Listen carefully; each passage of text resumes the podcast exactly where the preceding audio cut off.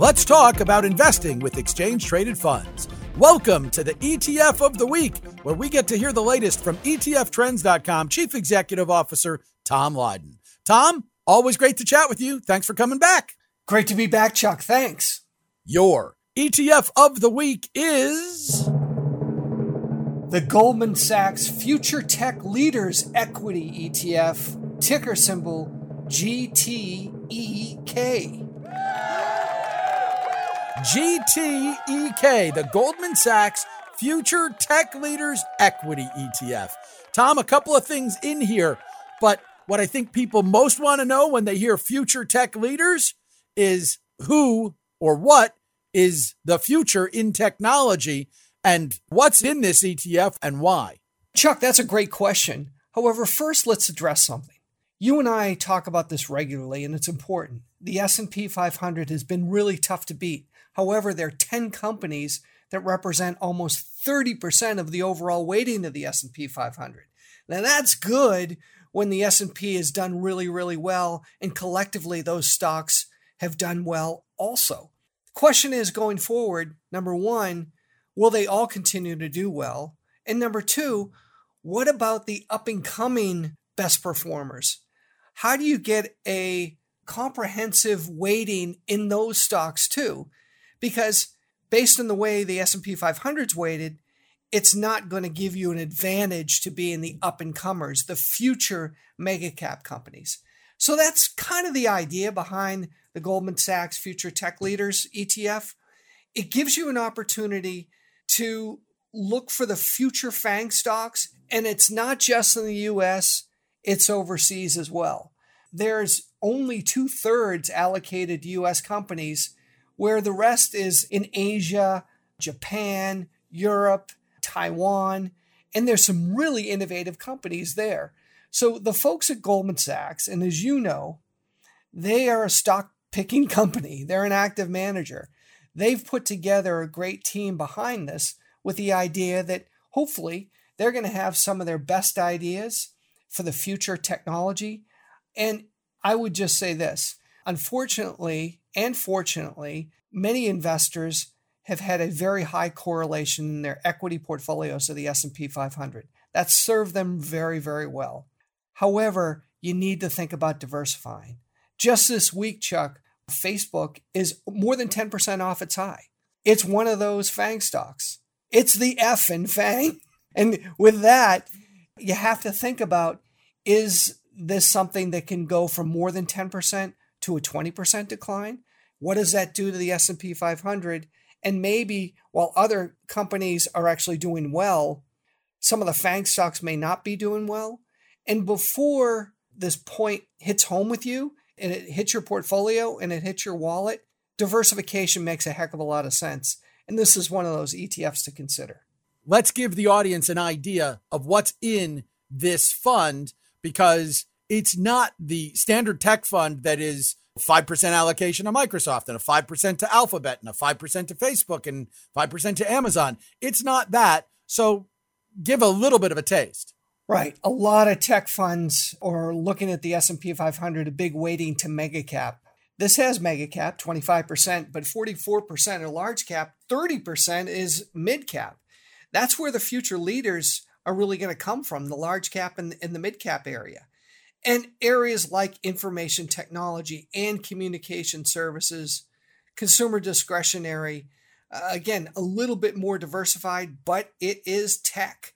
The idea, though, Chuck, is it's actively managed. Again, you can look at different sectors and even thinly sliced sectors that are out there, but it's the active management portion and being able to lean on Goldman Sachs's research team, and it's extensive and what that means for an ETF like this. Also, if you look at the overall holdings, you're going to have about 75 holdings or less at any point in time. That's important because there's high conviction with some of these companies. Some names, like HubSpot and Workday, are companies that you maybe know. Silergy, Adyen, companies like that, I don't even know them. So it's important to understand if Goldman's got them on the list and Goldman's buying them, and you're interested in future technology, it's a great opportunity to lift up the hood and dig a little bit deeper yourself. Now, we call this the ETF of the week. In this case, it may be the ETF of the week because it's been around for about a week. I mean, this is about as new a fund as we've ever done. And that's saying something because if I ever hear a criticism from my audience on Money Life about this segment, it's that we're frequently doing new ETFs. It's the new ETF that we're talking about because it is something different. And you and I could talk about the same old, same old all the time. Obviously, you're willing to bet on Goldman and not assume, yeah, it's some new startup company that that isn't going to get to critical mass. But is this fund so different from everything else that's out there that as a brand new mutual fund out of the box, changes the game or could change the game and be something that people want to add to their portfolio? Or is this watch it, see what it does? I brought it to the forefront for some of those reasons. Yes, it's Goldman and it's active. And Goldman active is a diversification play against the S&P 500 for the reasons that we talked about. The other thing, Chuck, is tech stocks have been challenged a little bit lately. And any type of pullback that we've seen in the last 10 years has been a buying opportunity. It tends to be in September and October that markets are challenged. And with the idea of them being challenged, it's really key and critical to decide if you want to diversify here's one of those opportunities. This isn't close to being a 200 day moving average play because it doesn't have a 200 day moving average.